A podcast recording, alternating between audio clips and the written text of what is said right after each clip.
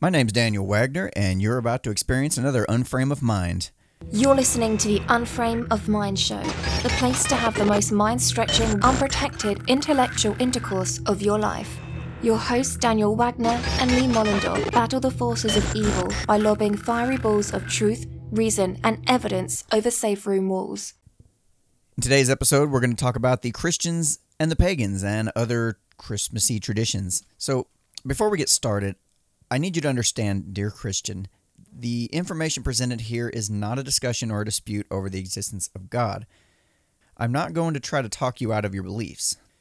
The following is simply some historical information that might actually help you to become a better Christian.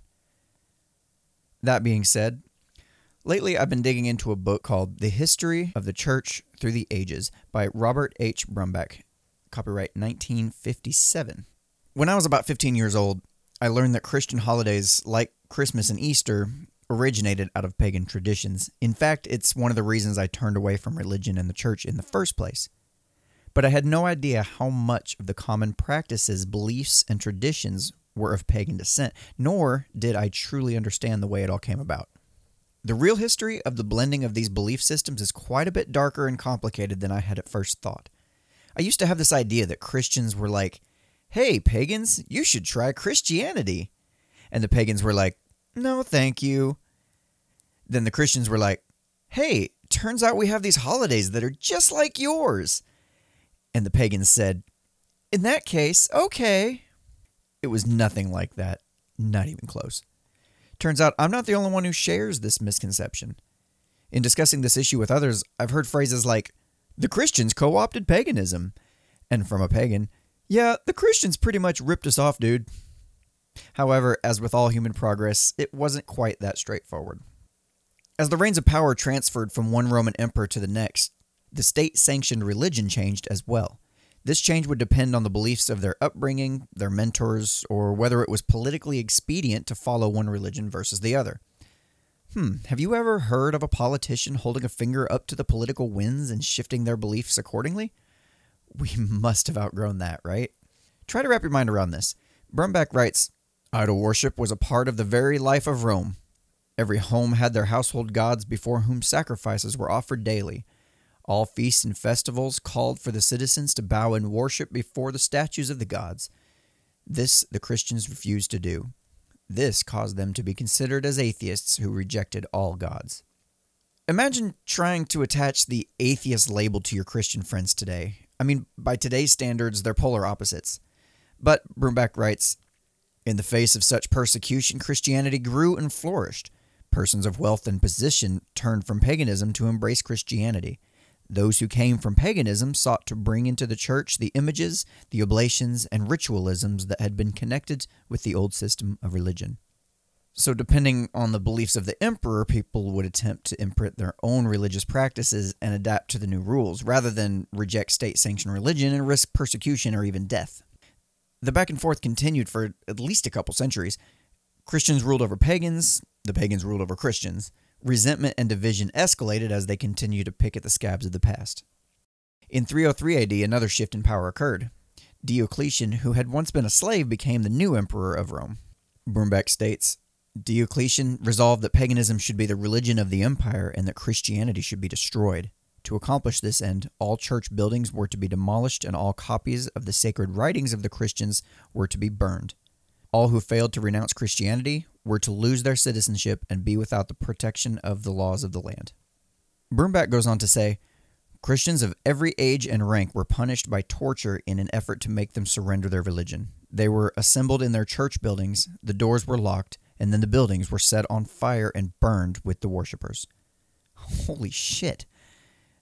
I mean, people nowadays get their panties in a bunch if you use words that someone might find offensive. They might even threaten legal action. Although, to be fair, I've never met a single Christian willing to lock me in my home and set it ablaze for disagreeing with them. If the dynamics between Christian and pagan beliefs weren't complicated enough, you've got the Gnostics, or as I like to call them, the critical thinkers of their time, attempting to blend paganism and philosophy with Christianity. This from Brumback. The Gnostics were the knowing ones who sought to answer every question concerning the origin of the world, of man, and of good and evil. They rejected most of the New Testament, except Paul's letters and part of the Gospels. While professing themselves to be Christians, they gathered their doctrines from all available sources. And then in 331 AD, Roman Emperor Constantine abolished paganism. Six years later, he died. The heir to the throne, his son Constantius, decided he liked Christianity for political purposes. In a move to gain favor with the Christians, he proceeded to persecute the pagans in the same manner the Christians were persecuted before. After this, as the pagan temples were fast disappearing, Brumback describes the political atmosphere of the church. Great numbers of people were entering the church as a means of securing political advancement. They were little concerned with spiritual things, but sought only to make of the religion of Christ a system that was replete with ritualistic ceremonies and human doctrines. Forced church membership filled the church with unregenerated people. And I actually had to look this word up real quick because I didn't know what the hell unregenerated meant, but it means people who were not reformed morally or spiritually. The military spirit of imperial Rome now entered the church, and its nature was changed. It now began to concern itself with politics and affairs of the state, influencing government officials and endeavoring to mold the minds of men as it desired. As I pointed out in my video titled On the Importance of Being Unprincipled, the more things change, the more they stay the same. The very same militaristic government influences that corrupted the church and pitted pagan against Christian centuries ago are the very same influences that are working overtime to convince you that the left and the right are mortal enemies today. Meanwhile, each side is manipulated to serve the needs of politicians and their donors. So I wanted to take a moment and talk about some of the common Christmas traditions that everybody celebrates every year. It's amazing what can happen when you attempt to force two very different cultures to live with one another under one government. Brumback says, When the church dropped the guidance of God's word, pagan ceremonies found their way into the church, and they are today a part of that system of worship which grew out of the apostasy. Holy water, the burning of incense, the observation of Lent and Easter, the worshiping of angels, and the lighting of candles were connected with paganism. The word Christmas is derived from Christes Mass, meaning the Mass of Christ, and wasn't widely adopted, accepted, or celebrated by the apostate church until the 4th and 5th century as the Roman Catholic Church developed.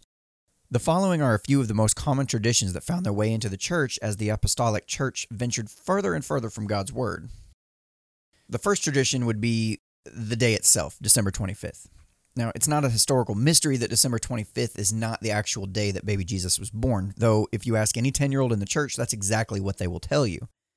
However, the celebration of the winter solstice has been widely practiced since antiquity, namely the ancient Roman festival Saturnalia, which was practiced from December 17th through the 23rd.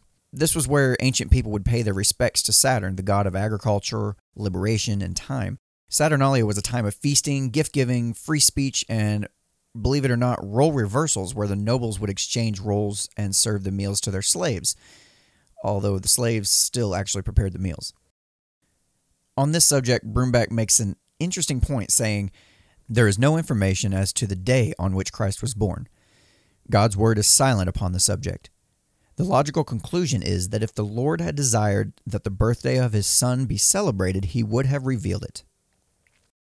Therefore, he continues, if we celebrate Christmas, we have to borrow it from the Church of Rome. This day has been made a day of festivity and carousing, which is out of harmony with the spirit of Christ and his teaching. It is based on tradition and not on God's word. In reality, no Christian should observe Ash Wednesday, Good Friday, Easter, or Christmas, for all originated with the Church of Rome. Even the tradition of gift giving comes from paganism.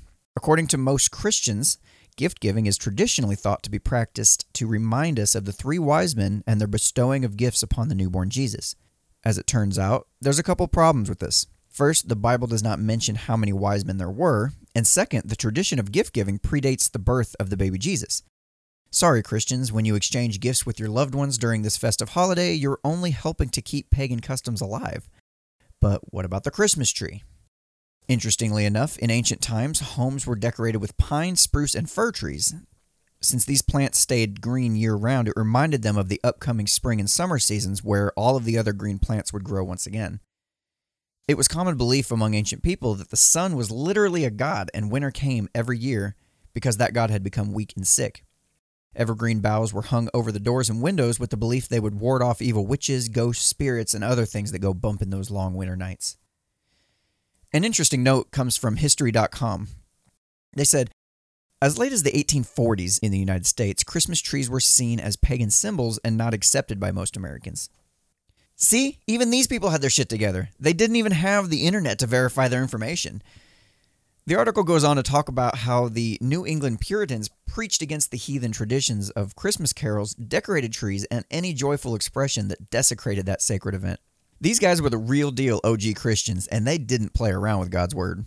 They even made it illegal to observe December 25th traditions. I mean, other than church service, of course, and fine people for hanging decorations. Oh, the audacity of hanging an evergreen bough over your door. You, sir, shall be fined. It kind of reminds me of that by the book supervisor who penalizes you for every little infraction of the rules. So it's, it's stuff like this that makes this research so much fun for me. I mean, whatever the ideas I had in mind, the reality is so much more intense. The, the echoes of this painfully slow, multi generational turmoil between the Christians and the pagans is still being felt today. Remember the misconceptions I spoke about before how the Christians co opted paganism and how the Christians ripped off the pagans? I think it would be much more pertinent to say the Christians and the pagans tried to shove their beliefs down each other's throats violently, with the help of the Roman state, of course. So before you wake up bright and early Christmas morning and start tearing into those gifts from under that beautifully lit and well decorated tree, be sure to take a moment to appreciate the sacrifice Christ made to absolve you of your sins, of course, but but, but. Also, don't forget to honor the sacrifices pagans and Christians alike made to allow you the pleasure of enjoying the holidays in their current form and function. And remember, dear Christian, you might be a pagan. My name is Daniel Wagner, and you've been experiencing another Unframe of Mind. Wow, was that not the best ideagasm you've ever had? Want to do it again? Go to unframeofmind.com to find more mind stretching, world altering podcasts, videos, and articles and get those critical thinking juices flowing.